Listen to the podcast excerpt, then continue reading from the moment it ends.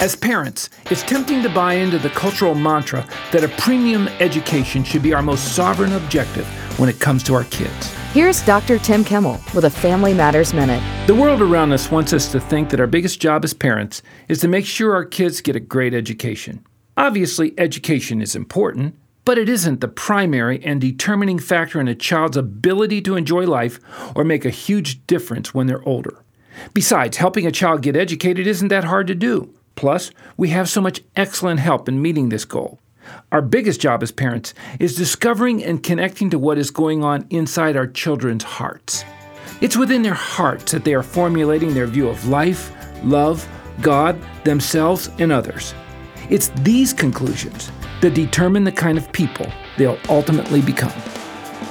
Dr. Tim Kimmel has many great resources for couples, parents, and grandparents at FamilyMatters.net.